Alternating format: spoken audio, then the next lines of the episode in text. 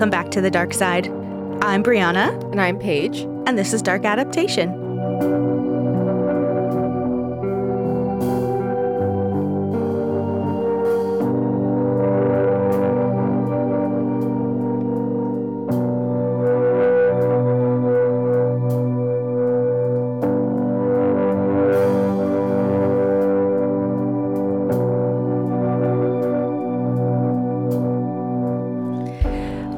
To episode 54 of Dark Adaptation. And as you can tell, Paige is back. I'm back. I'm so happy you're back. I'm happy to be here. I love when you come on the show. I love It's- being here. You're just a, a little hero that comes in, gives me a break, Mm-hmm. and you're like coming in with all of your little cryptid or folklore because I don't know. It's always a surprise now. I don't know which one it will be this week. Mm-hmm. A surprise until I recommend one, and then you're like, okay, I'll take your recommendation seriously. But maybe I don't do it right away, so you don't Mm-hmm. know when it's coming. Okay, true, true, true. Good point.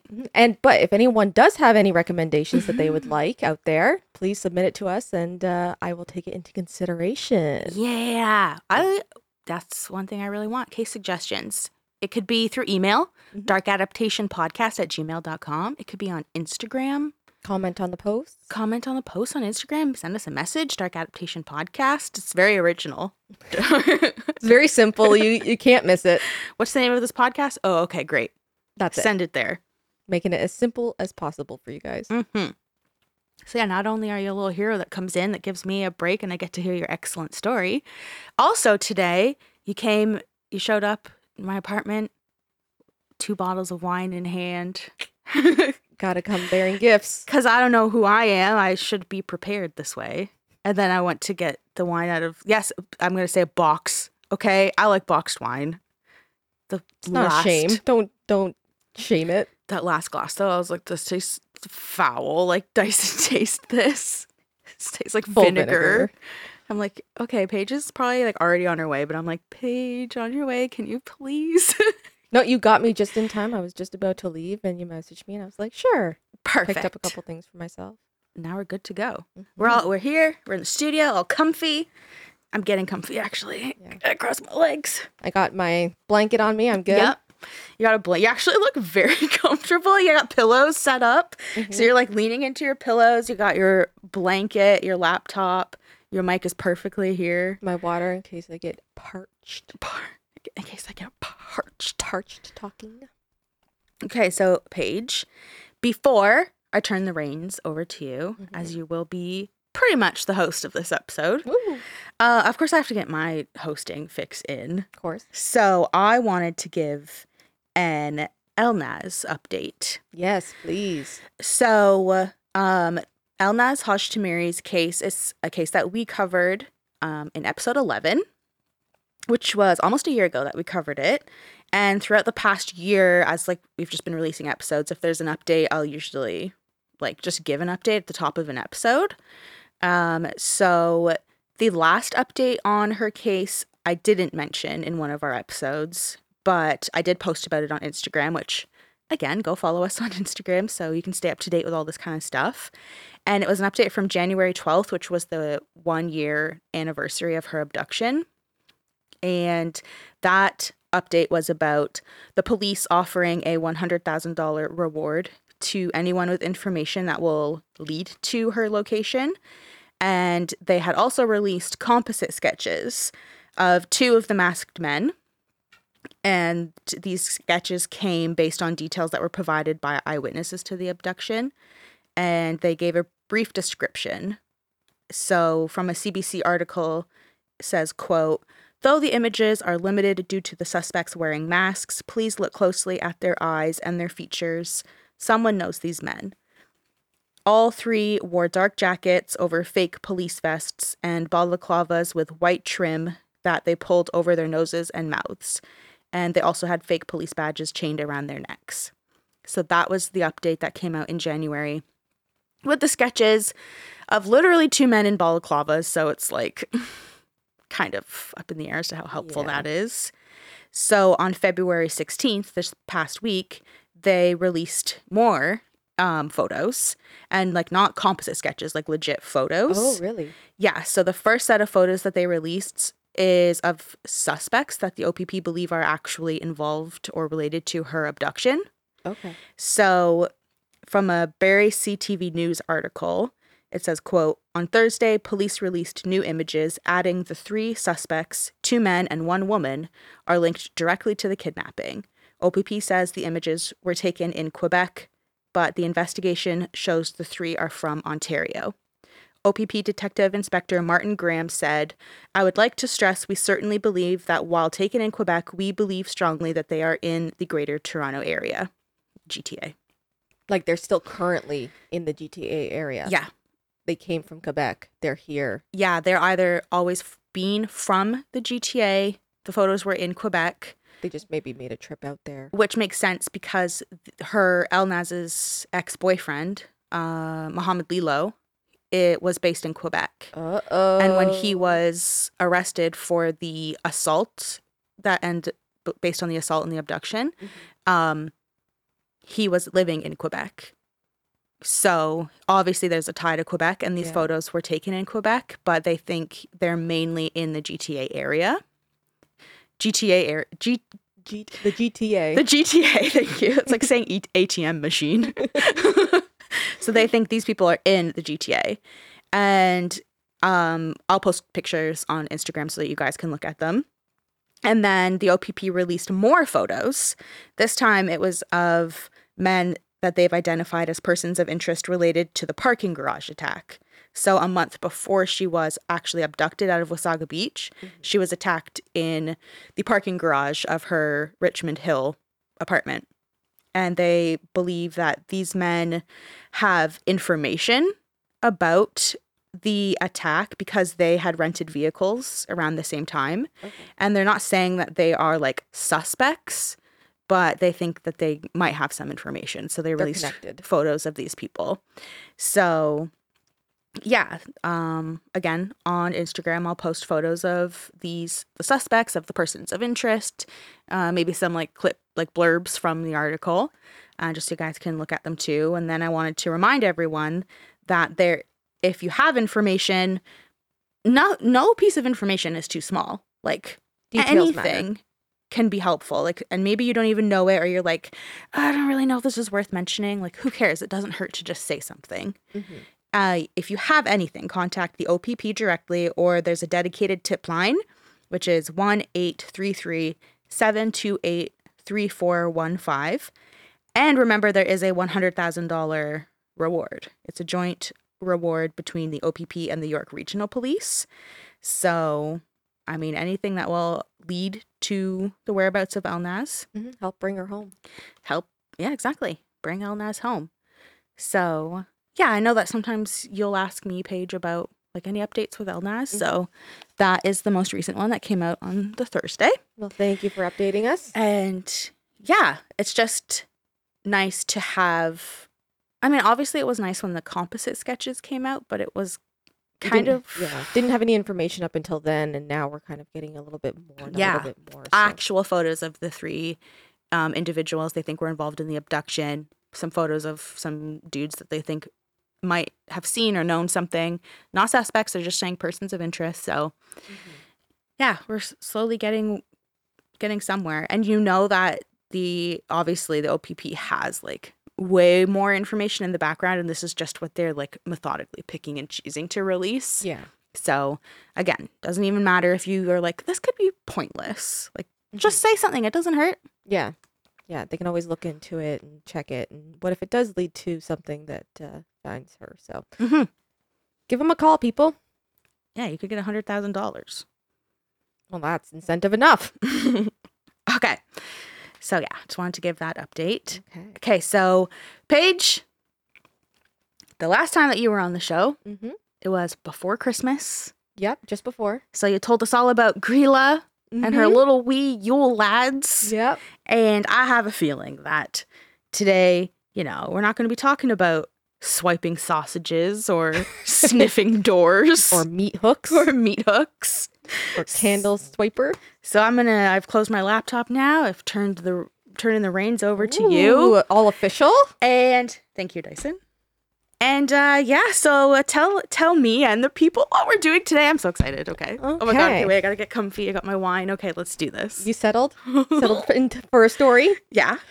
Okay, so this is our February episode, right? And so Valentine's Day just passed. Mhm. Did you guys celebrate? Yeah, we did. What did you guys do? Um, Like, fucked like everyone else. Yep. Okay. uh, and we made. I made dinner. I made a delicious um, elf chicken alfredo pasta and garlic bread. Ooh, yummy. And he got me chocolate, of course, Laura Secord chocolate. Ooh, nice chocolate. and um, a set of uh, an opal necklace and earrings, matching earrings. Oh, cute. The necklace is very cute. I like it. And um, I was very surprised by the jewelry because it's spot on who I am, and opal is my favorite.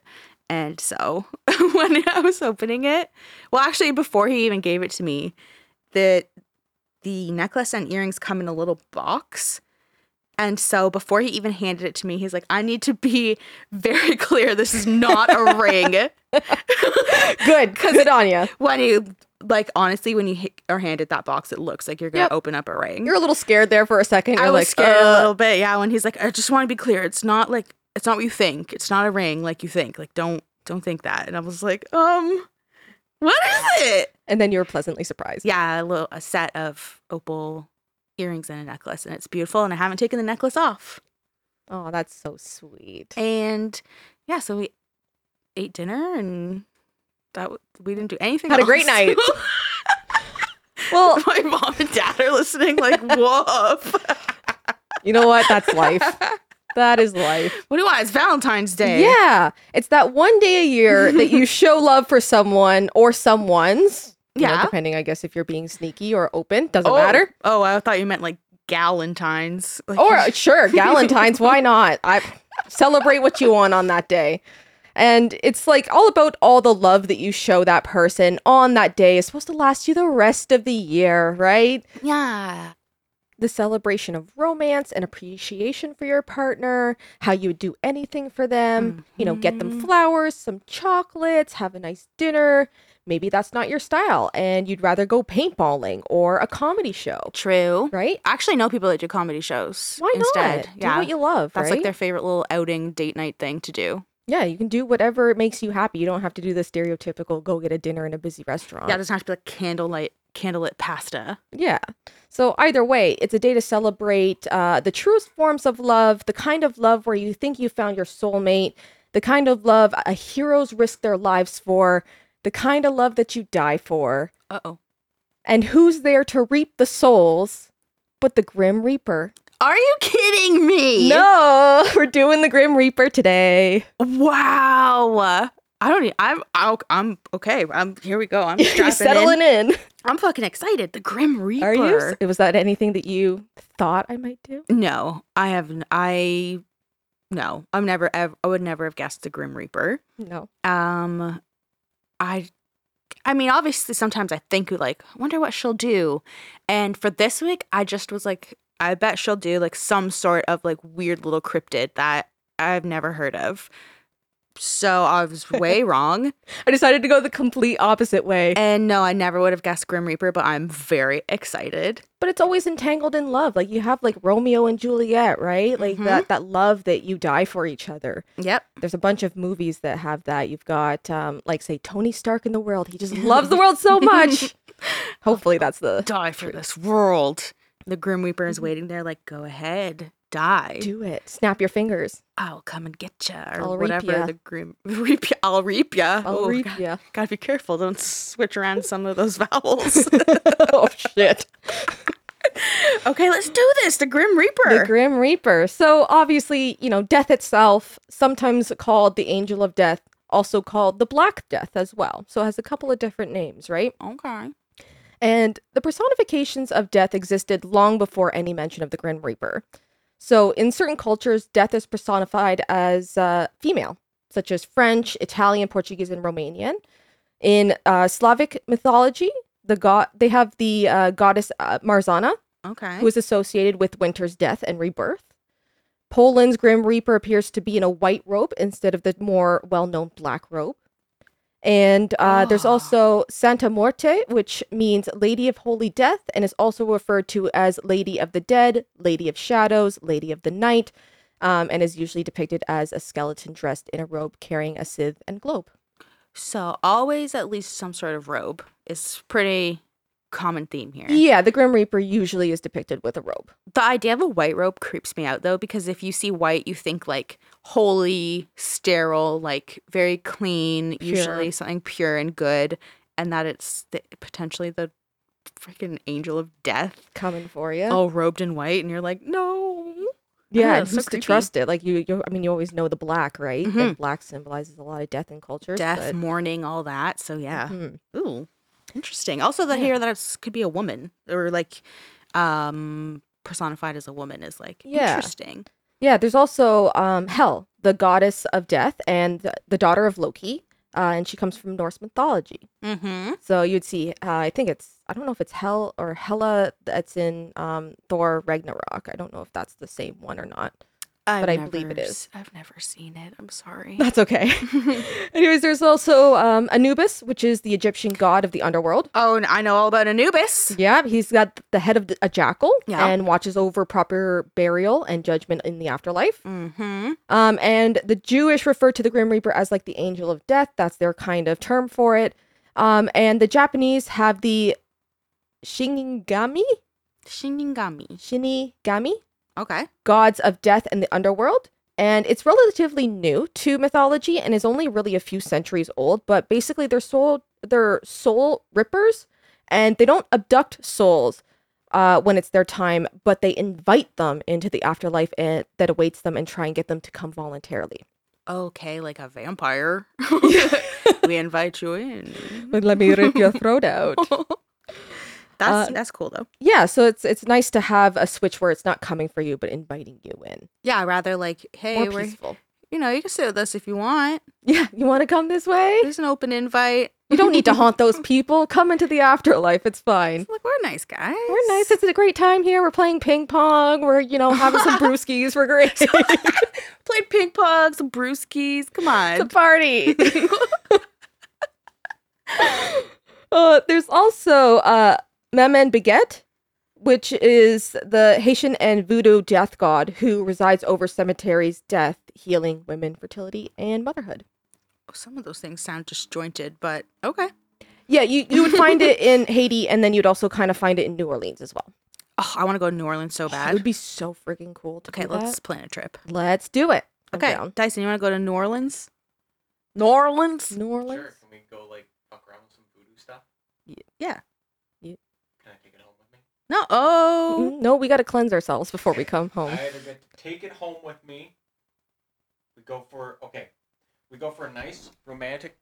We go for a nice romantic walk in the Louisiana swamp, All the three of us, so nice. where where I obviously find some sort of cool effigy that I then get to pick up and bring home with me, or we go to a shaman's hut. Me and her make a blood oath. Oh, this escalated so fast. and then I get to have a joint seance with her with a Ouija board. No. But it's a Um, blood oath, so we also like to start it. You have to like cut your hand, and then you have to like bind the the circle together with the Ouija board, and then and then and then you have to like look through the little um aglet planchette thing. Aglet. I don't I don't know planchette thing, and you have to say you have to say you can't get me, you can't get me, voodoo man, and then you spin around three times, clap your hands, and then you say, or you take my soul, and then and then you get I either get to do that or it's the the Or the taking would- the item home. Why did I ever pass the microphone over to you? So you go do what you want. I'm coming home on a different flight. Well, I'm living with you then. If he's bringing creepy voodoo, voodoo shit into this part, I won't even let him sage bring a. Ouija board sage in. him. He'll be fine. the first option over the second. The first option is fine because then Paige can be there and we just hold hands and walk through a swamp. Yeah, romantically, obviously. But I get to bring the effigy. I pick it up. Didn't work out for. You're still uh, going on a flight by yourself. I am not going on that flight. You know what the thing here is that Dyson just wants to say effigy. It is a fun word. it's a great word. Effigy. So yeah, Dyson, that trip will happen in the summer. Mm-hmm. Winking at Great time. Paige. Paige will go later. Okay. We'll send him to New Orleans on his own. Maybe we'll just send him across the country. We're sending him to New Orleans. We just drop him in Utah somewhere random. I wouldn't know the difference. he wouldn't. send him to Orleans in the UK. Oh my god, yeah. Whoops. That's a really long flight. We, we sent you somewhere. Yeah, you're gonna have fun. We'll see you in a couple weeks. It's fine. Oh, oh, Dyson. Okay. So back into it. so, um, ancient Greeks saw death. The god Thanatos. Thana- Thanatos. Thanatos. Thanatos. S- Depends where you put the emphasis. Yeah. Thanatos. Thanatos. Thanatos. Thanatos. Um, and they saw him as a bearded and winged man, uh, born of the goddess of the night, Nyx, son to Erebus, the god of darkness, and twin brother to Hypnos, the god of sleep. Mm. So he is depicted as a young man flying while carrying a sword. And um, there's also Charon, which is the ferryman that guides souls from Earth to the underworld in Greek mythology as well. And so funerary vases from ancient Greece in the 5th and 4th century are decorated with painted scenes of Charon and uh, receiving like the dead on his boat. Oh, that's so cool. Yeah. And it's kind of it kind of has like notes of the Japanese um, culture where it's like we're inviting you in, hmm and Charon is like lead like guiding you, leading you. Yeah, he is the one that brings you into the underworld. Hmm. That's cool. Mm-hmm. And Charon is also known as, uh, like, shown as being surly and a dirty old man carrying a pole in one hand and ushering the dead aboard his boat with the other. Okay. I first of all didn't picture it that way, but now that I'm thinking about Disney's Hercules, I can see that because they're like in a weird boat and there is the big like cane Yeah. ushering you down like the whatever river that is, maybe like River Styx. I'm not yeah, sure. there's the river Styx. Yeah. so cool, but Yeah. I didn't picture that originally, but that is great. I, I would think that I would kind of picture him as like gaunt, as kind of like almost dead like because he is the one that is like kind of between worlds, right? I know, which makes sense. Mhm. But I guess just because it's like Greek mythology and you're thinking of like gods and goddesses, I just pictured for like someone just so masculine and like brawny and handsome or something. Well, they're supposed to be that way, right? They're supposed to be like unstoppable, Mhm. unbeatable, like the god of whatever. but then it's like, of course, like look look at your job, dude. You're not gonna be. Well, he's actually not a god. Oh right, yeah. He's not, but the the god of dead of death is. Mhm. But uh Charon is just the ferryman. That's true. I Yeah. just it's Greek man. As soon as you talk anything ancient Greek, I'm like, it's probably a brawny man. It's probably a brawny man, half naked, yeah. right? So some versions of the Grim Reaper describe him as a spiritual guide for souls who have departed from the mortal world, and others refer to him as an entity of death who can kill people through touch or will. Oh, oh. And most notably, the Grim Reaper appears to be like a tall, skeletal figure dressed in the black hooded robe. Sometimes you can see the face beneath the hood, and others it's just depicted as like kind of a dark void. Yeah, like a just a black hole. Yeah. That's how I usually yeah, picture it. faceless. That's also what death looks like in RuneScape. It's a lot of depictions like that. so, I mean, even in the newest movie, uh, Spirited, by Will Ferrell and Ryan Reynolds, um, Tracy Morgan plays the voice of death, or like the third the third ghost of Christmas past. No, future. Ghost of Christmas future. hmm And he's the he's the uh, Grim Reaper and is faceless. So Wow, I haven't seen that movie. I actually didn't even hear about it. it's funny. Anyways, um, and so he's commonly known to also carry a scythe or an hourglass. hmm And in some cases, the entity is described as mute or limited verbally. Oh, okay. I didn't They know don't really that. say very much. That adds to the creepiness. Very ominous. You're Ooh. Only there for one reason, right? Doesn't need to explain anything. As soon as you see him, you know. yeah. Right? Well, yeah. Unless you're in The Sims and you try to duel them for your life. I love how both of us are referencing video games as their like standard of what the Grim Reaper is or death is. I'm like, that's what he looks like in RuneScape. You die in die in the wilderness. You know, you're brave. You go in the wilderness. Players attack you. You die. You gotta make it back quick to your headstone Mhm. so that Grim Reaper will give you back your shit. This is the modern Grim Reaper. this is this is it. This is what we're talking about, right? You see them everywhere. But why? Where did it come from? Well, I'm here to tell you. And I love it. And here we go. Mhm. So, during the 12th and the 13th century, Europe's population would grow from about 1 million in uh, 1085 to about 6 or 7 million at the start of the 1300s. Whoa. There was a huge growth in population there. That's what we call a boom. Uh, yeah, there was a boom. And the rest of the continents combined were an elevated to about 70 to 100 million people. In the same span? Yeah. Time? Holy Yeah, fucking shit. Everything. They had really good crop years. They had really good um, like weather and everything. Uh, lots of prosperity. They were starting to uh, build more agricultural lands and stuff like that. So they were Celebrating Valentine's Day, Oh, I right? every day. Eh? Need those kids to help work the fields.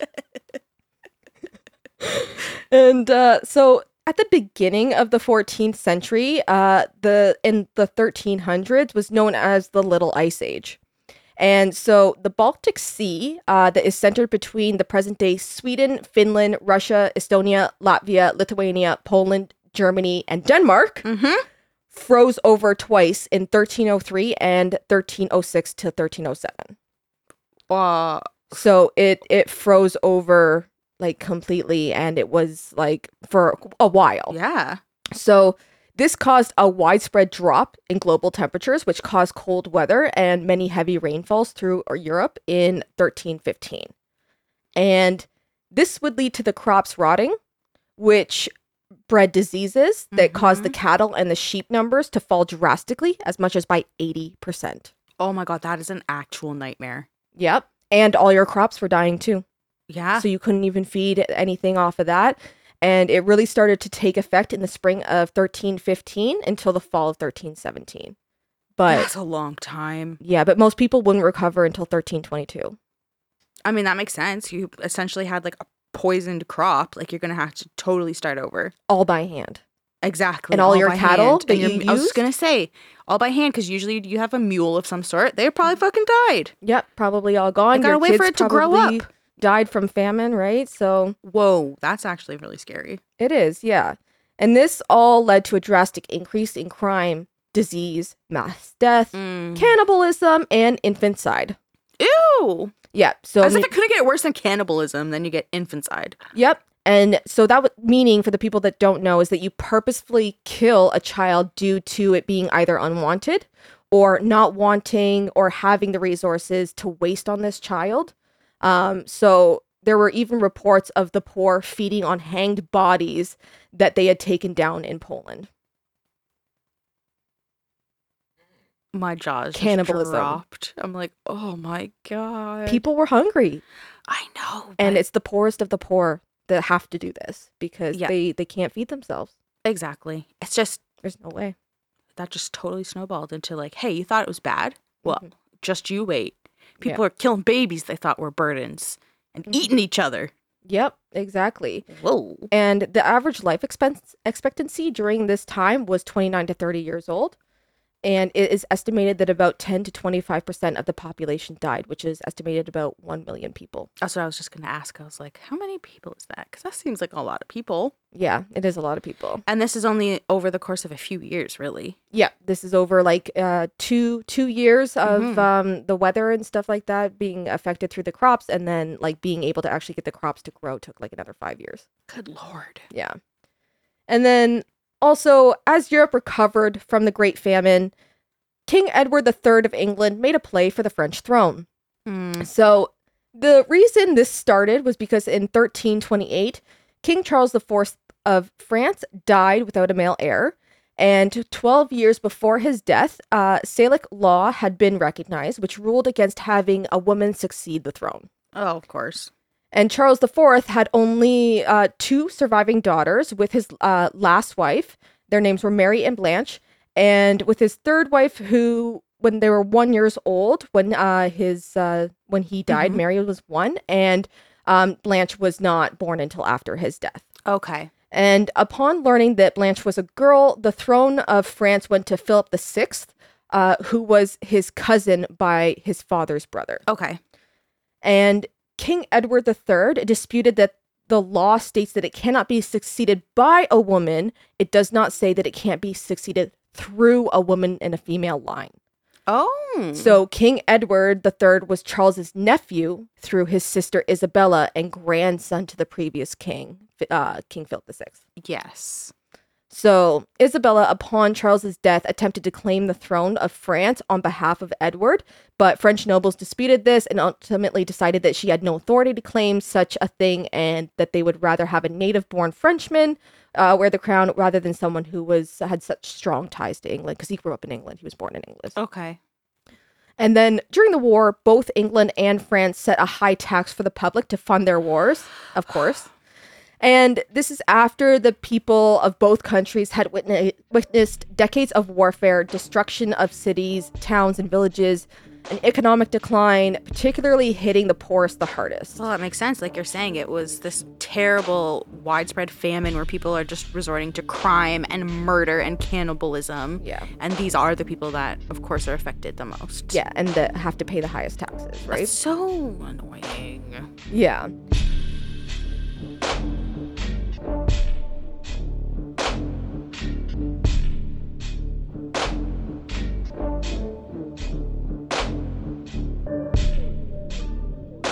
England's population uh, demonstrated their revolt in 1381, and it is called the Peasants' Revolt due to the high taxes, uh, political and socio-economic tensions, um, and an unstable, unstable leadership of England All fair points. because particularly during this time, King Richard II was king of England, Okay. who was 14 at this time and was crowned king at 10 years old. Good lord. He was a baby man. Yeah, he was a baby and he didn't He's really baby. care. he was, he was a baby. He was a child, I know, yeah. but he's running a kingdom. Like it's crazy. No.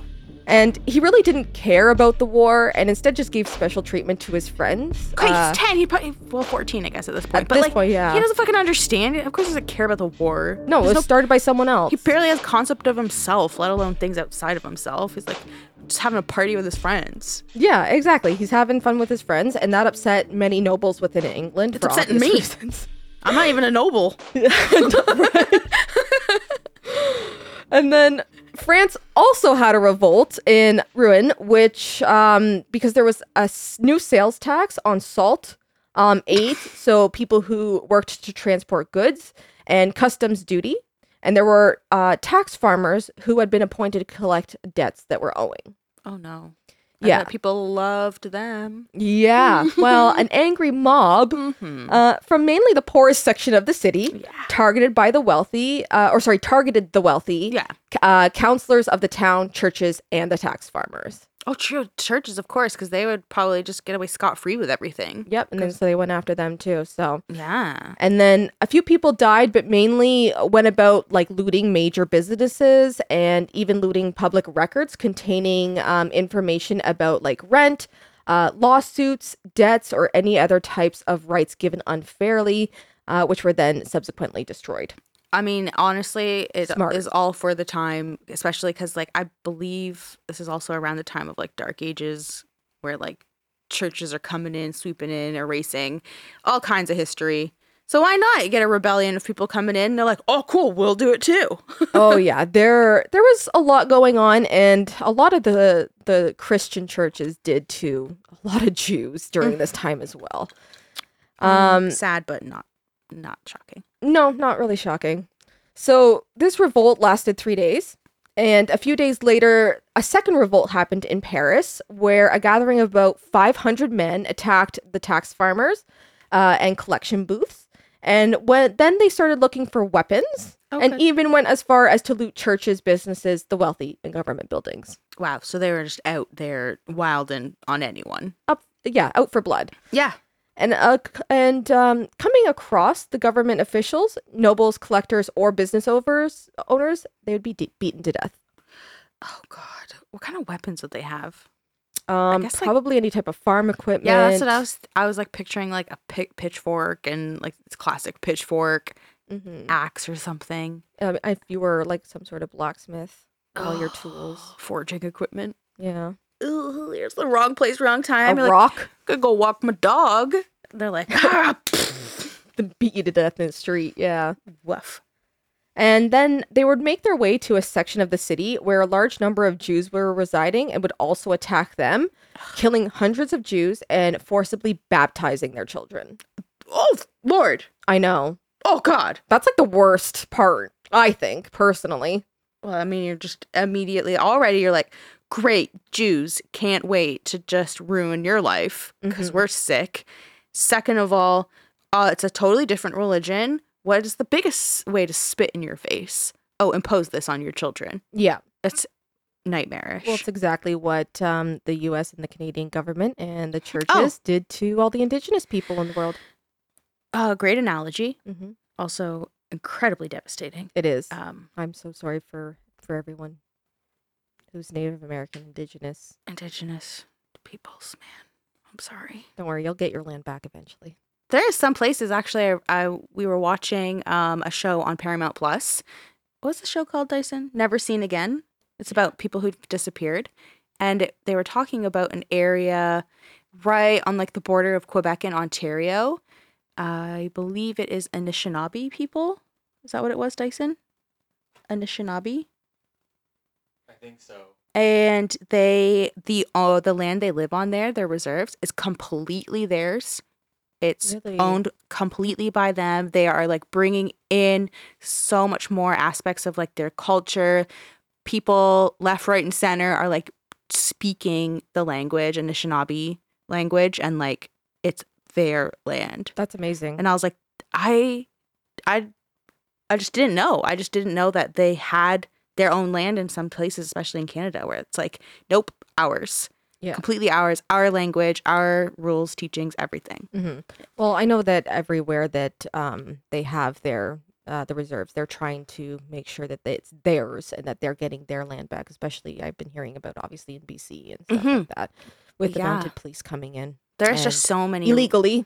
of course illegally. Hmm there's just so many reserves where even though it's like uh, even like Six Nations, for example, which is like one of the biggest reserves in Canada, it's like right next door to us where Yeah, we are right now. south of us.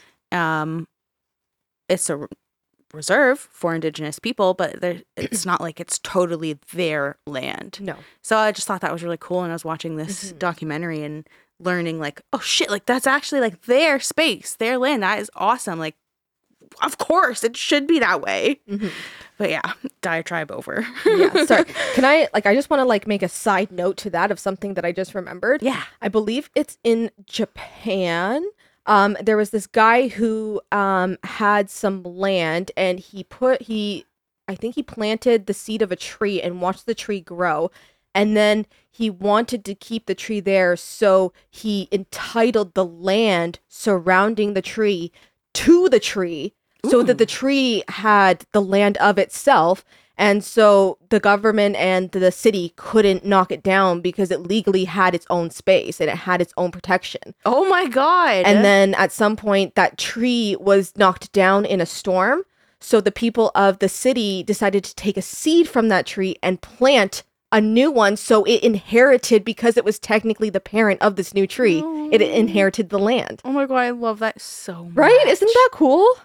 That is amazing Land owning itself, which it Oh. always should have done and always should be. that guy was like, "You don't fucking touch my tree. I'll get you. I'll get you." In a Mhm. little bit of a little loophole here. Oh, the tree It's that you so want to cut smart. down? Well, guess what? It's its own entity now, and it owns the land. Yeah. So fuck you. Yeah, exactly. I think you like paid like a, a dollar to it or whatever. Yeah. So I mean, like that's freaking smart. That is, I, that's fascinating, Turning the tides a little bit. man. it's I love learning new things. Right? Exactly. Fun facts, eh? Keep teaching me stuff that's new. Let's go. Okay, well, um, the King of France would come into Paris a few days later to negotiate, um, but ultimately the king refused to meet their demands. And this caused more riots to spread in other cities until the king repealed the taxes and offered a pardon to them. The fourteen-year-old. Uh, no, the King of France. Oh, okay. Sorry. I was like, No. what? The fourteen-year-old was deciding who gets a pardon. No, this would be, um, I believe it's John at this time. Okay. Sorry. Yes. No, that's okay. Gotta make sure I'm, I'm following. Yeah, you're following. And then um, after all this, both kingdoms were on financial collapse. And so they created a truce which lasted 13 long years, um, which was the longest period of peace during the war. I mean, it doesn't even seem that long, but No, it doesn't. I guess it would be in a time where everyone's just fucking guns blazing out there. Well, for a hundred years, at that point, they don't know, but it's going to be a hundred years long. Oh. Yeah, over a hundred years. It's called the Hundred Year War. Oh, sorry. I was still fixated on 14 years of peace. Thirteen, yes, thirteen years. of 13 peace. years of peace. Yeah. Um, but then the truce broke. I'm just like scatterbrained. You've been drinking some wine. Um. Also, yeah, I've been drinking some wine, but also Dyson got my attention, That's true. He And- distracted you. and he did distract me. And I, Dyson, what did you distract me with? I was just browsing through our Podbean stats and stuff, and then I saw that we were featured on Podbean on their, uh, like all category, like Oh, their, their- really? of all the podcasts that they have, we were Show her the screen. featured. Yeah, Yeah, show me. there we are. Oh, that's awesome. Hello, Podbean listeners, how are you doing? You're second. Second in the list. That is Yeah. amazing. I'm Isn't so cool? happy for you guys. Yeah, I'm so glad happy I for sent us. that email to them. Yeah. Occasionally, but I'm here. Okay, sorry. I was distracted because he showed me that screen, and then after that, I was just daydreaming, and I apologize. so okay. I was like, I have to say why I am uh, recounting details wrong. That's because we're featured on Podbean. And that's very exciting to it learn. very exciting. And earlier this week, Dyson had been like, "Hey, I don't know what happened, but all of a sudden got a huge boom of like people that are just following us on Really? Podbeam. Pod Podbeam? No, it was Bean. Uh, remember when I told you? It was from remember when I told you like, oh, I'm gonna send this email and see if like Podbean wants to feature us because they were they they were like, hey, you guys doing something cool? Like, send us an email. and Maybe we'll put you on the featured section. And I was like, it's a long shot, right? And they didn't even tell us they did it. They just did it. And then all of a sudden we started getting a bunch of followers. So thank you guys. That's, That's awesome. fucking dope. and welcome. We're finding out now on the podcast, so we're excited about it. Anyway. We're doing it live. That's a, it's a little chaotic in here. What do you want from us? We're That's just okay. we're just people, We're having fun. and and welcome all new people. Yes, welcome. What about the Grim Reaper? Paige, I'll I feel like all I do is interrupt you and ruin your flow. So rude. No, I'm kidding. okay. Okay. You want to know about the truce? Of course. Okay. Of course. So So the truce then broke in 1402 after the new King Henry IV, who took the throne from Richard in England and attempted some politically and aggressive moves against France. Mm, well, I mean, if you have the throne, why not? Yeah, he starved Richard and killed him, so That is an awful way to die. yeah. In a tower, I believe. Oh, it's a- okay. You didn't even have to say that. I literally just pictured like this tower where he was isolated at the top. Everyone dies in And the you know, tower in the medieval ages. He probably took his clothes too, so he was miserable and uncomfortable and cold in that tower. died of frostbite, I'm sure. Starvation. Yeah. That's a nightmare. I know, I Body eats itself. yeah. Awful. It is awful.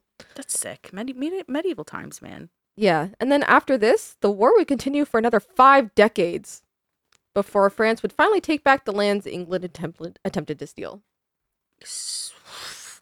Yeah, crazy, right? All for nothing. all for nothing and then it, and then like you can't help but think about like just civilians just people that have to live in this on this land and in this area and just just suffering because there's just some weird fucking dispute going on for like what reason though Petty reasons, petty reasons and like power tripping hmm prideful reasons. overthrowing a throne to just have it and why That's what all wars are, though. It's these men who decide that they want something that someone else has, gets mad and throws a temper temper tantrum over it, Yeah. and then causes a bunch of people to die of their own people. So, and other people yeah the, for no reason. the casualties are always people who are just like hi um i'm just trying to live Yeah, they just told me they forced me here. And now I'm dying for this. So, lord anyways, so hey it's all part of the history Yeah. And 20 years into this war brings about the worst pandemic in human history, the Black Plague. I was just gonna say, oh my god, are you talking about the Black Plague right now? Yeah. Yeah, talking about the Black Plague. So while this war is going on, while this economic disaster, high taxes, diseases running rampant, people dying, there's also a plague going on. It makes sense though. Yeah. And it wouldn't be called the Black Death until later, and it was mainly referred to as the pestilence or great mortality. Mm. Well, that, yeah, that also makes sense. Also makes sense. Yeah. It's like calling it the Cold War. They probably didn't call it the Cold War during the Cold War. no, they just called it war.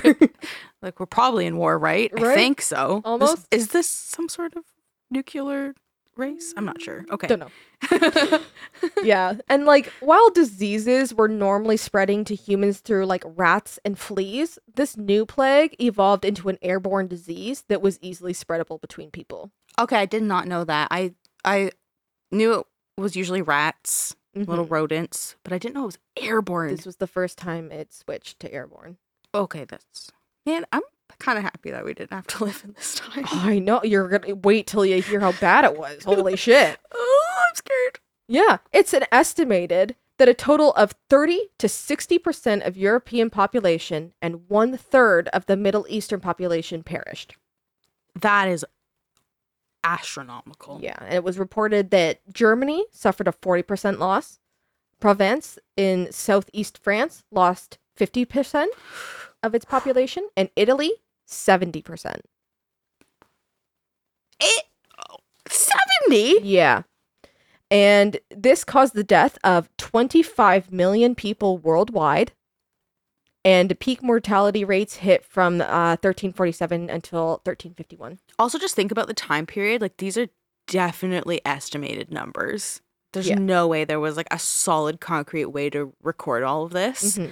And like, there could be people that fell through the cracks. Oh, yeah, this is like low numbers. I'm Yeah. sure if they counted everyone, it would be much, much higher. Good lord. I'm still trying to pro. Italy, 70%. 70% of the Seven population. zero percent. Mm-hmm. Yep, 40, 50, and 70. Good lord. And 25 million people worldwide. That's so many people. I know it's a lot of people. And so many people died so rapidly Mhm. that bodies were piling up in the streets and would be left to rot as there were too many to be buried fast enough. And then that's just contributing to disease for Mhm. sure. And the trauma of seeing just piles of dead people in the street. You might be like, that's my neighbor. Yeah. That's the kid I babysat last I was week. just gonna say, or like kids are probably super That's my mom. susceptible, and oh my god, and it's in areas like especially if you think of areas in Europe that have like always been, uh, or for like the longest time have been populated, like London or something Mhm. like that. Just the space to bury people is already limited. Yeah. And the streets are narrow on Mhm. top of that, and people are just squished together. Oh, Yeah. ew, ew, the smell. Imagine the smell. Ew. I know. It would stink. And like sanitation down there, nothing. I mean, disgusting. at this point in your story, even for like the next 200 years, people are still throwing shit out a window. Yeah, in buckets. Don't watch where you're walking. Um, and often because there were so many funerals, many of the normally honored traditions and customs were just rushed or cut down. So if you had your tradition, probably just skipping through it. Ugh. And, And- back then, at this point, what else do you have really except your faith? Yeah, except for just try to be healthy and not catch it. Good lord. And many of the cemeteries would fill up. Obviously, the church is trained to perform last ceremonies or even find a final resting place. And in this instance, they would use plague pits uh, or mass graves to dispose or lay to rest the bodies of the deceased. This just keeps getting more and more macabre. Plague pits, like Uh, as soon as you said plague pits, the first thing I thought of was just a crater in the earth where you're mm-hmm. just tossed in. just imagine, like someone has to dig that out. You And have, you have you have no cattle to help you. You are probably the sick people that they're probably trying to get bury their own graves. True, and you're not even finished digging the hole, and they're just launching bodies in, and, then you're probably getting sick because they're just You probably throwing. just die right into it. And then you're like, okay, on top of all of this, it's like fucking famine out here, basically. Yeah. So you're like, I'm weak. Yeah, There's no clean water. last. Life expectancy during the plague was 17 years old. Good. Whoa. 17. Just a little baby man. If you made it to that. I- exactly, that's it. And how, like, you're barely old enough to keep the population going. Like, that's crazy. Like I'm 17. I got no game yet. What do you want from me? You're not even an adult yet. Can't even buy booze in Canada yet. Can't even buy a lottery ticket yet. No. But, anyways, so historian Barbara W. Tuchman, uh, author of A Distant Mirror, The Calamitous 14th Century, looks at what the effects of the 14th century, mainly the Black Death, had on society. And she looks at, quote, comparing the aftermaths of the Black Death and World War One. James Westfall Thompson found all the same complaints economic chaos, social unrest, high prices, profiteering, deprived morals, lack of production, industrial insolence, frantic gaiety, wild expenditure, luxury, debauchery, social and religious hysteria, greed, avarice, malamin- maladministration, decay of manners.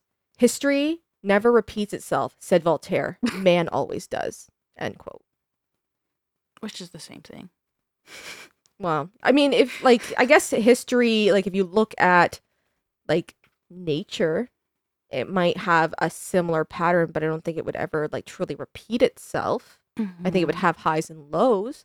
I I understand the the point he's making Mhm. completely. Is It's it's a good es- thing to think about. especially what he listed is pretty much all man-made problems. Exactly. So yeah, it is man that is repeating itself, but I mean at this at this point it's man that is making history really. yeah, So it's kind of conundrum there, but it's man that only cares about history.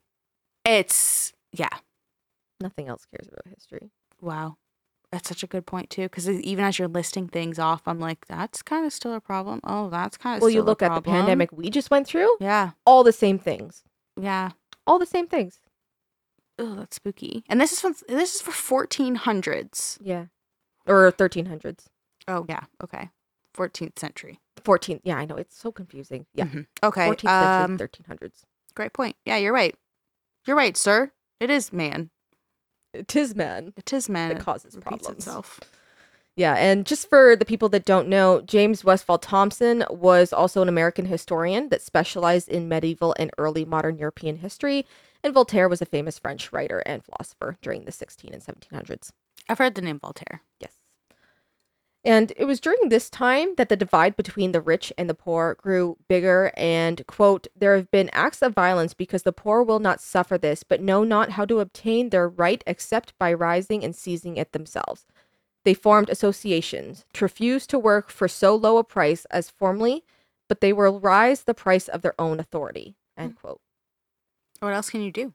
Right? That's and it's exactly what we're seeing again this day and age. I mean, you're looking at all the strikes that are happening in uh, the UK. You're Mhm. looking at the strikes that are happening all around the world and stuff, and um, whether it's for your women's rights or for pay or for healthcare or Oh, for so- education, You name it. everything, everything, Honestly, you name it. Mhm. Wow. everything. So it's it's very reflective on like what previously happened Mhm. and it coming back around and how Well, exploited we are as poor people. Yes. I would say I'm poor, but We are definitely poor we're in the generation of poor. what are we going to do? What are we I, Sex work, obviously. I can sell pictures of my paying. feet. Anyone need a sugar baby? I'll be that. Let me be a sugar baby. That's how we're gonna make money these days. no, what this is the gonna do? podcast. This is how we're gonna make money. I mean, we are featured on Podbean. Oh. So, um, there's also another quote by Tuchman, and it says, "quote The peasants too felt oppressed by the rich, and was forever struggling against the Lord's effort to grasp by one means or another more of the peasant's product or more of his services." Cases in manor courts going back to 1250 show peasants in consecrated deliberation refusal to plow the Lord's fields, thresh his grain, turn his hay, or grind at his mill. Persisting year after year, despite fines and punishment, they denied bondage, disposal of land without consent, joined in bands, and assaulted the bailiff or to rescue a fellow peasant from the stocks. End quote. So people banded together and they Yeah. they lasted and they were firm in their stance. They did not give up. Yeah, because even if your punishment is like, oh, well, we're gonna fine you then because you didn't plow this fucking field, it's like, cool. What's the worst that's gonna happen? It's me not paying you. Yeah. So sure, you're gonna send some guy to come and get me. Great. I have a whole fucking army behind me of people who are also protesting all of this. So like, Yeah. sure, come for me because I got a, a fucking gang behind me. You're trying to take something I don't have. Yeah, Like what? What are you gonna take? You got nothing else. for real. Like I can't plow your field because we're in a fucking famine here and my mule's dead. And the black plague.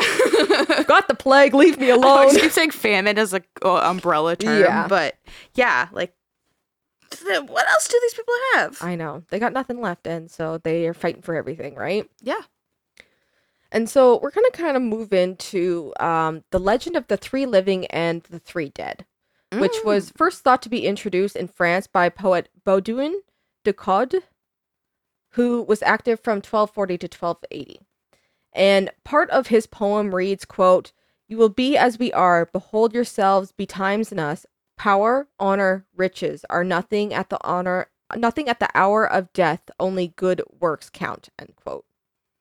So it's it was just kind of to remind you that, you know, what what you do Mhm. kind of matters and you should focus on the right things. Yeah, saying good works Mhm. is kind of a catch all for basically being decent. Yeah. Be a decent person. Decent Think kind outside person. yourself and yeah, think of your fellow man. Exactly. And uh, Conde's poem was re-illustrated in 1310 by the Psalter of Robert de Lis manuscripts, as well as the Psalter Bon of Luxembourg. And a Psalter is a type of prayer book, or also known as a book of hours. I did not know that. Yeah. Okay. And in the Robert de Lis, de Lisley, Lisley, um, there is an illustration followed by the moral story of the three living and the three dead. And the illustration features two boxes side by side. In the left box are three young noblemen that face to the right, dressed in elegant robes, and their heads adorned in crowns, their hands gloved in white, their feet covered in fine slippers. So hmm. they're dressed very nicely. Yeah. And the one on the left holds a scepter, and the one on the right has a bird perched upon their left hand as they hold their right to grasp at the center noble who seems shocked by what they've stumbled upon. Interesting. And their faces are shocked, disgusted, and dismayed by what they've seen before them. And in the box to the right are three corpses in different states of decay. Oh my god. Starting from the middle is the newest corpse, their head tilted down, eyes closed, still in mourning over their fate. Their head and body covered in cloth, their left hand is clutched to their chest, and the right sits on the shoulder of the corpse to their left. This corpse is slightly more decayed and stands straight facing the nobles.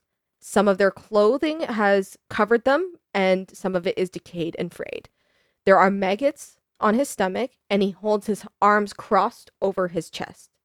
The third skeleton on the far right has no cloth covering him, nor maggots. He stands tall and faces the reader straight on, with a smile on his face and arms at his sides. He welcomes you to your fate. Ew. Yeah, so there's a couple of different depictions, but that was like uh, one of the main ones that I found. Uh, yeah, and that's exactly what I pictured in that right box is basically a gradient of death and decay. Exactly.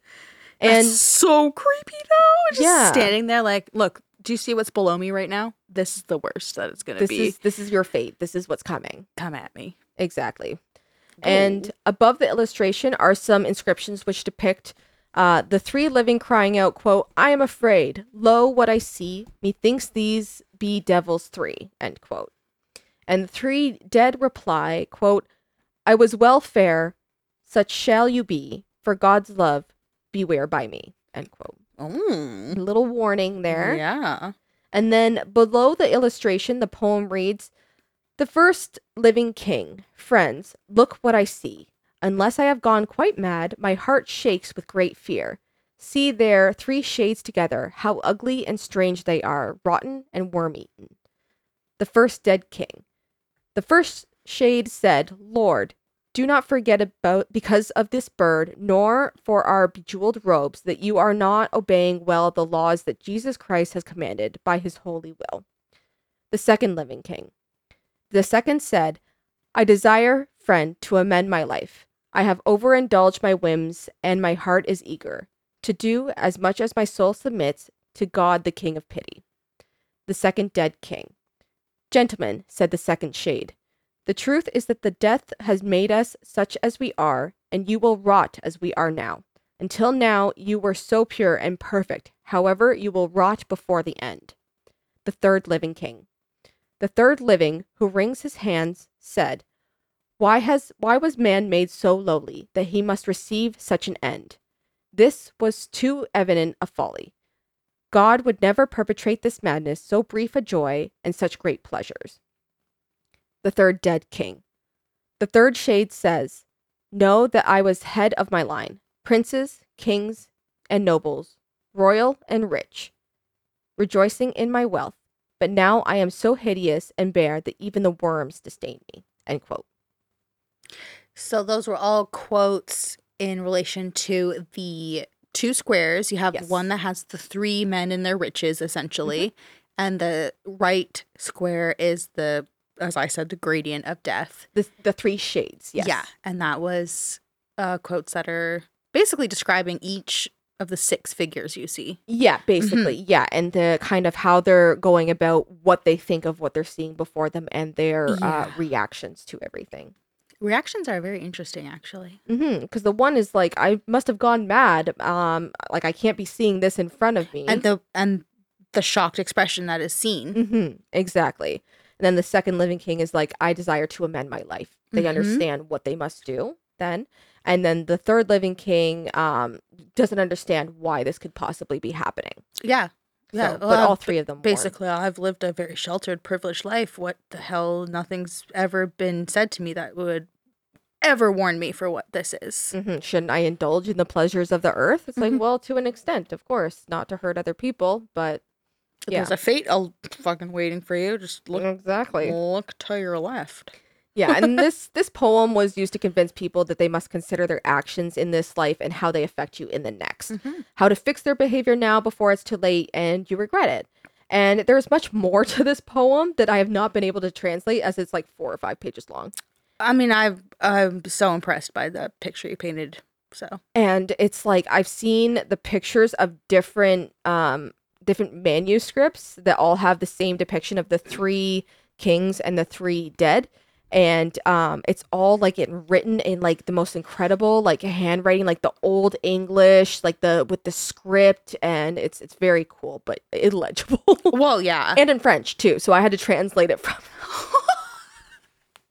oh, and in French on top and of in all french of on that. top of that yeah I, I worked hard for this Oh, You're doing amazing. I'm. I have this as as you talk. I don't know if you can see. I just kind of like dazed off and days off. I kind of look towards the ceiling because I'm picturing everything you're saying and like trying to keep it tra- in track and not yeah. I'm like I'm Yeah. like okay. I'll It's follow along here and I can visualize everything you're saying. So So hopefully everyone else can too.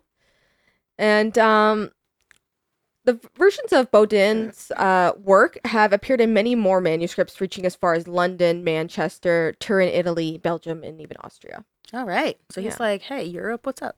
Yeah, so the three, the three living and the three dead was a very um, common and well-known concept. Mhm. And though French depictions often had both literary and illustrated depictions, Italy mainly had examples of iconographic depictions. But some argue that France was not the first to understand that um, where there is life, there is always death. Um, the Four Meetings of Buddha is about a prince born in fi- 50, 558 BCE. Good lord, that is ancient. Yes, very old. And he undergoes a spiritual crisis at the age of 28. His life is, Same. I mean, yes, We're both 28 sitting here like, what is life? Life sucks. so we get it. We're right in his shoes. And his life is full of luxuries, which ours is not. Okay. Yeah. Well, no. And the pleasures of whatever he wants, which again, ours Okay, is not. must be nice, sir. I know. Can't even get a coffee without thinking about it. So, uh, will- will my wallet forgive me? Probably not, but this is a damn fine coffee. But I'm still standing in this line, so I'm going to get it. yeah. And then one day he decides to change his plans for the day and happens to have four meetings with four different types of people an elderly person, an ill person, a funeral procession, and a beggar. And it was then that his perception changed and he understood death, becoming aware of life without a body. Mm-hmm. It was then that he decided to give up all earthly possessions, and this turns him into a soul that seeks to be illuminated and enlightened, becoming Buddha.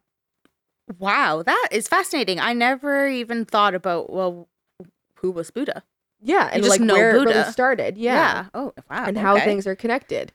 Um, and then it's believed that this theme migrated through Islam into European Christian ideologies as well, most likely. most likely. And so a popular method says me. Most likely. most likely- Yes. come on, mhm. my astute opinion says. yeah. And uh, so a popular method of painting in the Middle Ages was fresco.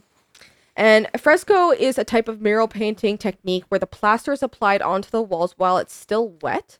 Um, so people would take dry powdered pigment and lay it into the wet plaster, which becomes a part of the wall rather than just painting on the surface of the wall. I love that so much, and I Mhm. fucking love murals. You know a mural that I think of a lot actually? In the Sanderson Center. At the, the ceiling? Yeah, Oh, it has like it's amazing. the three ladies. They're like whatever It's goddesses. been a really long time since I've been in and they're there. like all playing an instrument, and you have like a weird little goat man off to the side, and it's just this gorgeous mural. It's excuse me, it's um a like re-render of what used to be there, but it's so gorgeous. it's it is amazing. it's like got amazing huge arched ceiling and this giant mural on there. and like a huge chandelier too is Yeah. there in the middle Mhm. and it's it's really really pretty. and I and I never knew that it was essentially the way it's cre- uh, old school murals are created is that it's a part of the wall. Like Mhm. I just would have assumed you just painted on there. So that's crazy. Yeah, like Michelangelo, his like his depiction on the ceiling is um is also fresco. That is so cool. Mhm. Fresco. Fresco. Okay. Yes, F R E S C O. Fresco. Uh, not to be confused with Fresca, the disgusting sugar-free carbonated drink. Or Wells Fargo, the bank. Definitely not that. Not definitely not that. No. Cool. Okay. Yeah, so fun fact. I'm learning right? so much. I that's that's always my hope when I come here is that everyone learns a little something. I- something. Love learning. It's my favorite pastime. Well, th- that's all a podcast is is learning something. You better fucking learn something, or else why are you here? Hmm, hmm, hmm. Just for background noise, we don't appreciate it. Just kidding. We appreciate the listens regardless. That's when someone uh, was actually listening. Like, hey, call me out. Cool. They're calling me out right now. um, so the Atri Cathedral and Abruzzi, Abruzzi, Italy, Yeah, that's fine. That's it. features three noblemen dressed in fine red robes encountering two skeletons, and this was created in uh, 1275. So this was also another depiction of uh, almost the three living and the three dead, but it was three living and two dead at this point, and they were skeletons that they came across. Honestly, this is how you know how much like Christianity has seeped its way into everything. Because every time you say like three whoever, I'm just picturing three wise men. Yeah. Threes, well, I wonder if threes are just like the number three is a very special number. Oh, for sure. Because, like, I mean, I know the number 12 is supposed to be really special because, I mean, we have 12, like the 24 hours split into two. Um, we also have the 12 months. We have the 12 zodiacs. We have the, like, if you're, I guess, Christian, the 12 apostles, the, like, there's a bunch of different things that the number 12 keeps popping up. Yeah, three kind of just seems to be like that magical pairing. Yeah, divide between the Mhm. 12 and stuff. Yeah. Oh, it is a mul- yeah, right, a multiple. Yeah. Multiple, maybe. Sure. Okay. Can you tell that math's not our thing? It isn't. It's really There's not. multiple Sorry, mom. times on this podcast where math comes in, and I'm like, hmm. You just don't hear the confusion because we pause and make sure you don't hear it. And we could totally erase all of this to make us seem smarter, but why would we? Because hi, we're human. Yeah, exactly. This is real life. and so we're going to kind of move into the triumph of death. Okay. And so in Pisa, Italy, another depiction of dead or death holding or using a scythe were, was uh, created known in the frescoes of Camposanto of Pisa, which is the cemer- cemetery in Pisa. Wow. Um, and it's near actually the Leaning Tower of Pisa. I mean, that's obviously Uh, the first mean, thing I, don't know how pictured. big Pisa is, but But now I'm just trying to picture if there's frescoes Mhm. in a cemetery. Is Yeah. it like a mausoleum? kinda. It's like from what I've seen of pictures, it's um this big um like columns. It's got like walls and then it's got columns, arched columns on the inside, and the paintings I believe are within those hallways. And in the very center is kind of like a courtyard. See, and that's what's also cool is because it's like immediately when you think of a, a fresco in this case, you think of a mural, which obviously sounds interior. Mm-hmm. Yeah. So that's very cool. But they do paint it on the Yeah. outside and in cemeteries as well. Okay. Yeah, because I believe that It's like an um, archway, a path of like archways. yeah it's like it's like a, from what i've seen like a big rectangular um building and then there's no roof to it and what just- year is this from? um this was in the 14th century Okay. that the like that the um painting was done Oh my god, is it still there today? Uh pieces let of me get let me get the, into that I'm just like we can just keep making this like world map of places to go to because that's just so fascinating. Yeah, it really is. Oh, wow. Yeah, and um like in a series of paintings that were done by many different artists range from the 14th century until the 15th century in this place. So there was like a bunch of different murals painted by Mhm. different people as they went along Wow. they built it. Then it's also just like this cool little time capsule. It's of a basically an art timeline. gallery, a Yeah. permanent art gallery. Wow. Yeah. And from around 1336 to 1341, which was about five years before the Black Death had begun, um, Buonoamico Buffalomacchio All right. painted the Triumph of Death, which was about 15 meters wide. Whoa. These are huge paintings. 15. Meters. Times so a meter three. is probably, So it's like 45 feet. uh, probably yeah. 15, 15 meters 15 meters. is probably 45 feet. Dyson, Let's do please, the math. please do our fact checking. But that's giant. It's big and it's it's tall. It's 49 feet oh, you're close. okay. All You're right. close, Yeah. what so up, 49 math? feet. Whoa, math. We're just talking about how we're not good at it. I mean, you didn't get the right answer, but I you're did close. not get the right answer at You're all. close. I just assumed a yard is a, a meter, which is three feet. And okay. Anyway, There's Whoa. so many different measurements that you could do. that's okay. You know what? Who cares? Giant. It's a giant Big, big painting yes. project this man undertook. Yeah. And then until the last few centuries, many p- people believed that uh, Francesco Trin- Trinini painted the Triumph of Death. Um, the reasoning behind it is that he had also painted the first fresco in there that adorned the walls, the crucifixion. but Oh. may dispute that is uh, Buffalo Ma- Maiko, um, who painted it and actually painted a couple of their paintings as well. imagine you're the guy that did paint it and you're not getting credited. I know, and I was. It took me so long to figure out because uh, there was a couple of different places where they were referencing uh, Trenini, but then there was other places that were referencing Buffalamenco. Buffalo Buffalo Buffalamenco. Buffalamenco. And so, um, But when they were referencing uh, Trenini, they assumed or thought that it was painted in 1350s, but it was actually painted earlier than that. So it turned out to be. And then all of the history you're giving before this just adds to why it would be difficult for people to figure out exactly who did what and when because you have these cases of people rebelling and uh, whatever else is happening where records are being destroyed or lost and it just adds to this bigger picture Yeah. of trying to pinpoint a history and a timeline in history Mhm. Or they don't sign it, or they do it anonymous, anom- anonymously. anonymously Um. Anonymously. Yeah. So, um, and it's also noted that the Pisa was badly affected by the Black Death in 1348 and was interrupted, uh, interpreted as a divine interference and punishment for sins. Well, that's in Italy, right? Yeah. And you said 70% Yeah. of the So population. people thought the end was near, and it was basically for 70% of them. So, yeah, crazy. Scary, scary. scary. And then uh, Barbara W. Tuchman in her uh, book also references this as well, uh, the Triumph of Death or Triumph of Death, and describes as quote. Death swoops through the air towards a group of carefree, young, and beautiful noblemen and ladies who converse and flirt and entertain with each other with books and music in a frantic, uh, fragrant grove of orange trees. A scroll warns that no shield of wisdom or riches, nobility or prowess, can protect them from the blows of the approaching one. Yeah. They have taken more pleasure in the world than in things of God. In a heaps of corpses l- nearby lie crowned rulers, a pope in tiara, a knight tumbled together with the bodies of the poor, while angels and devils in the sky contend for the miniature naked figures that represent their souls. Mm-hmm. A wretched group of lepers, cripples, and beggars, one with nose eaten away, others legless or blind or holding out a cloth covered stump instead of a hand, implore death of deliverance.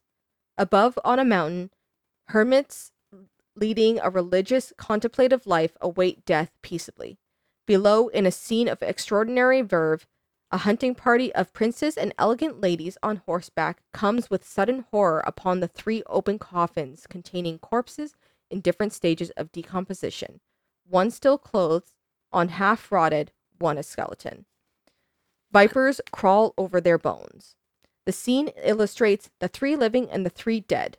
A horse catching the stench of death stiffens in fright with outre- outstretched neck and flaring nostrils. His rider clutches a handkerchief to his nose. The hunting dogs recoil, growling in repulsion. In their skill, in their silks and curls and fashionable hats, the party of vital, handsome men and women stare appalled at what they will become. End quote. I love the absolute like stark contrast Mm-hmm. that is depicted there. Yeah. And it reminds me of what something you said earlier with the essentially 14 year olds. What was it? Philip the sixth? Richard. so- Ri- Richard, Richard. the second. Okay, Richard the second. Man, so many names. I know. There's a lot. that guy who during a war is pretty much just wanting to party with his friends. Yeah. Meanwhile, you have this terrible war going on, this overall poverty amongst people, especially the lowest of classes. a huge sickness coming through. And then- rampant. What you the picture you just painted there and everything you described is like people of of wealth and noblemen and women and whoever who are just so uneducated of what goes on below them Mhm. and the people who really do suffer. exactly. And uh, you also said about like the skeletalized The three forms of the corpses. Yeah. ex- and goes right back to the depiction of death that you were talking about with the three sort of people dressed in their riches, Yeah. mortified by the gradient of death. Exactly. And it's it's a very common motif and Mhm. theme that you see repeated. And I mean, I'm only talking about a couple of different uh, paintings or illustrations or uh, writings of it, but it's just repeated over Oh yeah, and over. I and over love again. to see that like the linear there, the like Mhm. common thread amongst all of it. Yeah, with different changes here and there. I mean, um, in this case, death is shown as a woman. Yeah, that's fascinating to yeah, me. and re- is referenced as Lady Death in many cases. Lady Death. Lady Death. And in the bottom, uh, the most bottom left of the painting, it depicts the hunting party on horseback, alarmed by the three corpses lying in coffins in front of them. Mm-hmm. In the bottom right corner of the painting is the group of maidens and a young man dressed in fine clothing enjoying the gardens. Mhm. And between these dupi- depictions is Lady Death floating in the blue sky, holding a large scythe, preparing to swing a giant blade in the direction of the joyous maidens, um, as if to warn people that death might strike at any time. Yeah. And then beneath her is the heap of bodies from the newly dead that subjected to the angels and the devils, um, taking the souls from the deceased. Mixing among the bodies are the Pope, the crown rulers, the knight, and the bodies of the poor.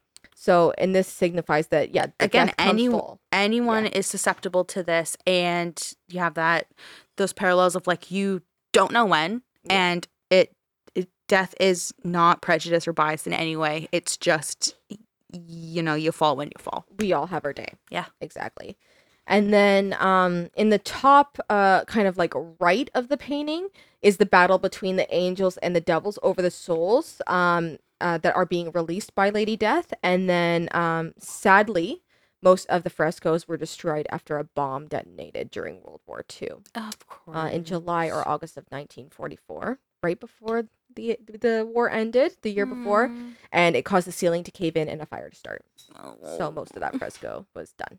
Was but gone. at least you have these people who have actively like um essentially archived it in a way Mhm. of like we'll talk we'll write about it we'll analyze it it's in writing we at least have the history about it Mhm. but yeah the fact that something so nonsensical is what took it out Exactly. And it was reported that the bomb was from an allied uh, Pearson at the time. So if it was in Italy, it would have been allied to Italy. I mean, Italy wasn't in a great position. i was gonna say it would have been a german most likely yeah. if it's an ally I don't. Italy. I don't remember if they mentioned like if they wrote it as ally with a capital A or ally with a lower A. If it was capital A, I would assume that it was like um England and um France and and the U.S. and Canada. I would assume that, that that if it's a lowercase a, then I would assume that it's the allies of Italy and Germany mm-hmm. and Japan. But I can't remember if it's either or. But it did say allied bomb. So either I either way, you know um that's confusing a little confusing, eh? but now now it's like okay it doesn't matter because either way this fresco was destroyed but now i'm like Yeah. okay cool so like was it by one of their own men or did you know, the good guys get in there thinking that they were? Well, just doing war and then Just all of a doing sudden- war. Just doing war and then the painting got in the way, obviously. Yeah. How dare it stand still? But um yeah, so unfortunately, yeah, the fire started.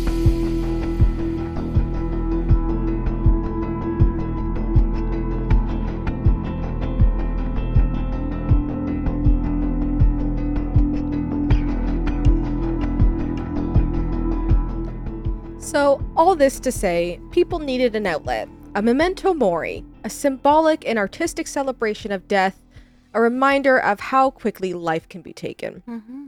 And thus was born a new artistic genre on the universality of death, the danse macabre or the dance of death. And this was inspired by the three living and the three dead.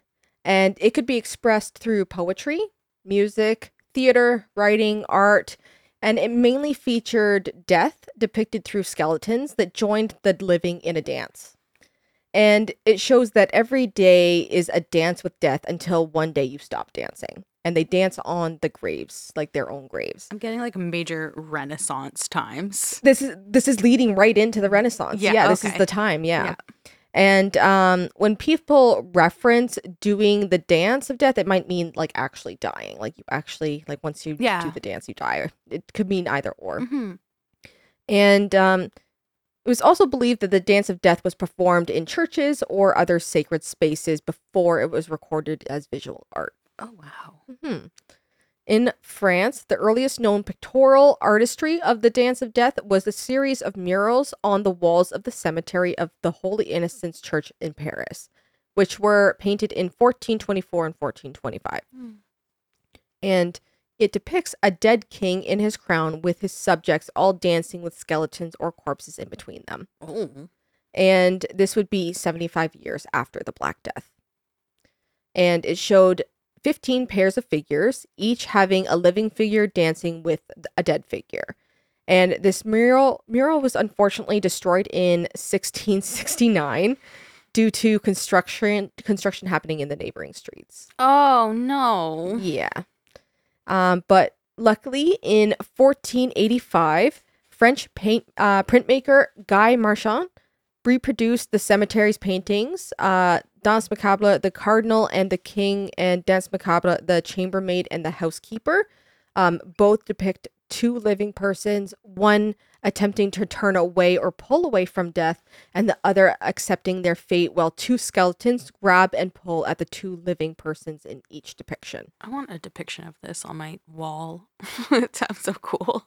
It, it's it is kind of cool. It's like it's just like almost like um a pencil rendering of it. It's like kind of just black and white lines. Mm-hmm. Um, but and then it's like yeah, the two men and then the two women also. Um, and the dance of death inspires Death and the Maiden, a motif that often featured a skeleton taking a young maiden into the afterlife, mainly at her resistance or pleading. Um, it is seen as more of a romantic portrayal of love, and often uh, the woman is naked, clutched in the arms of death. It's kind of like the the absolute portrait of innocence. Yeah, exactly. Even innocents die, right? Mhm. And in 1509, German Renaissance painter Hans Baldung would paint the first of this motif and uh, the death and the woman. And it features a woman staring at herself in the reflection of a mirror she holds, while death, shown as a decomposing corpse, skeletal and gaunt, stands behind her holding an hourglass above her head. At her feet is a small child wrapped in some silk that hangs from her body, and a man is running towards death, lifting his hand to knock away death's arm away from the one that holds the hourglass above Oh. her head, trying to save her. Mm-hmm. Um, and then in his next painting, it would be in 1517, and it is appropriately named Death in the Maiden. This is probably one of the more famous ones. And it features death as a skeletal figure with decomposing skin, kind of a receding hairline, and wearing a dirtied cloth. Uh, the maiden clasps her hands together, pleading with death to spare her. Her face and eyes are red as she cries, standing naked as death grips her hair, gesturing for her to move forward uh, down into a tomb.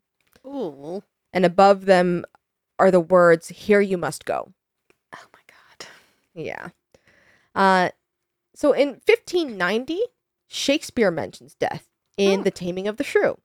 And the line reads, quote, Grim death, how foul and loathsome is thine image, end quote. And so, kind of all this to say that the modern Grim Reaper that we know didn't appear until about like the 19th century. Okay. Though the term the Grim was popular term for death in the 13th century, uh, the first mention of like Grim Reaper appears in 1847 in a book called The Circle of Human Life, translated by Reverend Robert Menzies, and reads, quote, all know full well that life cannot last above 70 or at the most 80 years. If we reach that term without meeting the Grim Reaper with his scythe, there or thereabout, meet him we sure shall. Uh, we sure shall. Death being thus the most certain of all certain events, why not begin at once the work of preparation for it? End quote. Uh, I mean, great point. Right? It's all it's coming, and Mhm. it's true. At the like you know about seventy to eighty years, sometimes. Hopefully, we hope to reach at least ninety. And even, I mean, we do know that it is the most certain thing because even think about in life, you Mhm. create like a last will and testament and stuff like that, where you, the most certain thing is that you will die one day. So be prepared in as many ways as you can. Exactly, and it can come at any time. Mm-hmm. And so, looking at like the dark history of the Middle Ages, we see the development of death as a form of enlightenment, something to respect, something to fear, Mm-hmm, and something to celebrate. So, why the Sith? The robes, the skeletal figure, the dark impending doom of your final day. The skeletal figures are obviously in relation to what happens to your mortal body after you die, since no one can factually paint or describe what the afterlife is like, Mhm. right? And the Sith can be traced back to the agricultural disasters, uh, like the plague and many generations of the famine, and as if to say that your soul could be reaped or harvested by death uh, the day your dance stops, Okay. Yeah. because that's what they did with it, right? Yeah. And um, the ropes are most likely attributed to like religious figures that would hold the funerary services upon your death. That makes sense too. So, kind of just bringing a lot of elements from a lot of different areas that they kind of saw on repeat over and over and Mhm. over again, the symbolism of it. Exactly. And whether you believe in the Grim Reaper, like as female, male, wears a white robe or red, carried a scythe or an hourglass, whether it was reap your soul or it's going to guide it, it is also a reminder that death does not care for material possessions and there is no escape for anyone. No, there isn't. There isn't. And you want to hear kind of a little fun fact? Yes. Uh, the only days in your life that aren't 24 hours are the day you're born and the day you die. Oh, that's true. Mm-hmm. I- I mean, yeah. Whoa. Right? The day I was born, my life was the that day was two minutes. Born at a very young age. I Born was at born at eleven fifty eight p.m. That's two minute day. Mhm. You're like last minute baby. You're like coming in hot. uh, no, and fun fact, I was born on uh, Thursday, May twelfth. Mm-hmm. Uh, two minutes, I would have been a Friday the thirteenth baby, and my mom was trying to make the people at the hospital change it. Just be like, it's two minutes. Who cares? Make her Friday the thirteenth baby. They're like, ma'am, no, No. literally can't do that. no, and we're we're happy for it. Yeah, I need to know exactly when I was Mhm. born. Exactly. You need the truth. I need the truth. So yeah, do you believe in the Grim Reaper? I believe in the Grim Reaper. Dyson, do you believe in the Grim Reaper? I'm gonna die someday. Yeah. It's guaranteed. He said, I'm going to die someday. He's gonna catch these hands though. Coming and swinging Yeah. your hands against the Sith. Oh, Shing. Now you've got stubs for hands. Dodge a wrench. And you're you dead. Dodge a sheath. I mean, like he Fine. said, it's the only thing we know for certain Mm-hmm. It is. that we're going to die someday. The, The Grim. Reaper will be there, and he doesn't give a fuck about your material possessions, which is so interesting because when you were describing one of the depictions, like one of the paintings, and how it's like 15 pairs of people, like the closest people to the king or whatever it was, it reminds me of like in ancient Egypt where like pharaohs or whoever would pass and they would be entombed and they'd have all of their f- favorite possessions and sometimes even be buried with people that mm-hmm. were close to them because when they reach the afterlife. They want to have all of their things. Yeah. And it's like such a stark contrast. Whereas the Grim Reaper is like, I don't give a fuck about any of that. Mhm. Doesn't matter what you did, who you were, who you knew. Um, I'm coming for you exactly. because it's the only thing that's guaranteed. Yeah, and you can't buy your way out. You No. can't bargain your way out. You can't negotiate your way out. Sometimes you can get a close call. Oh, and for you're sure. friggin' lucky as hell, and you might come back from it. You get a second chance. Cheating but death. yeah, Hello, Final Destination. but who's to say that when death does finally come for you, you don't pay for that cheat, Oh, that's so true. It's like, a- right? or it could be like a two for one. It's like you cheated death. Now I'm bringing you down with someone else. Or the saying of "once there is death, there is always death." Right? Wasn't that in like um Men in Black or something that says that? But That sounds about right. right? Sounds like something from Men in Black. But either way, like, you know, there is always death somewhere. When, like, you know, you hear stories about people like, oh, my son made me, you know, late for work today. And he said that he needed to eat something extra. So we were five minutes late. And, uh, you know, we get to a certain spot and we see this accident. If we had been here five minutes Mm. before, it would have been us. That's so true. Right. And it's like, and this kid's like, I knew mom, I wanted to um, save us or whatever. So I made you get me my waffle. I think it was like on a TikTok video or whatever. But it was crazy. Like it, things like that is crazy. Yeah. The I- choices you make. Yeah, I don't you. know the exact example you're talking about, but Yeah. like that is something that has happened so many times to Mhm. people. Even yeah, it's just so relatable. I mean, there's been Yeah. times where I'm sure people are like, "Oh, you know, I was driving and I would usually go right at this turn, but for some reason something was just telling me, "Don't go that way this time. Take the long way or whatever." Go get and a then- coffee. Yeah, and then later you find out that there was like some insane thing that happened, whether it was a really bad accident or like a fucking train derailment or something that happened. Whereas if you were taking that right turn as you normally would, it could have been you. Exactly. Like, that's so it's so cool Mhm. story. I love hearing stories like that. Well, I'm glad you enjoyed it. That yeah, you did an amazing job. Thank you. I love all of everything you told me. I love learning. I love all the information. Lots of history in there. all of the beautiful murals that have been painted in my head. hmm Well, you could actually go and see them if you if you look for them. So Yeah, uh, some of the exact um ones that you were describing, like if you send me the name of them or the artist or Yeah, whatever, then I can you- post pictures or you know recreations or whatever on Mm-hmm. Instagram. yeah, And alongside of that, we'll have photos of the El Naz update I gave at the beginning yes. with the suspects and the persons of interest. And yeah, it's just it's a good place to follow us over there because we always do post stuff related to, to the cases, topics, stories that we cover. And uh yeah. So thank you so much, Paige. You're welcome. I had For- so much fun. I love when you come on again, uh, when you come on the show. And again, you'll be on in April, April. Okay. coming up on two months there. Yeah. I don't know exactly when in April, but we'll figure We'll it out. figure it out. and maybe in, maybe until like I got like two months until then. I wonder if I can think of some suggestions for you. Or And if anyone else has any suggestions, again, let us know. yeah, exactly. Yeah, What do you want to hear? I'll go post some pictures about this case specific. So on that post, you can comment what you want to hear Paige cover. Exactly. Let me know what you want to hear next time. Yeah. So uh, thanks everyone for tuning in. Uh, thanks Podbean for featuring our podcast. Thank you. And uh, yeah, I guess until then, we will catch you on the dark side. Bye.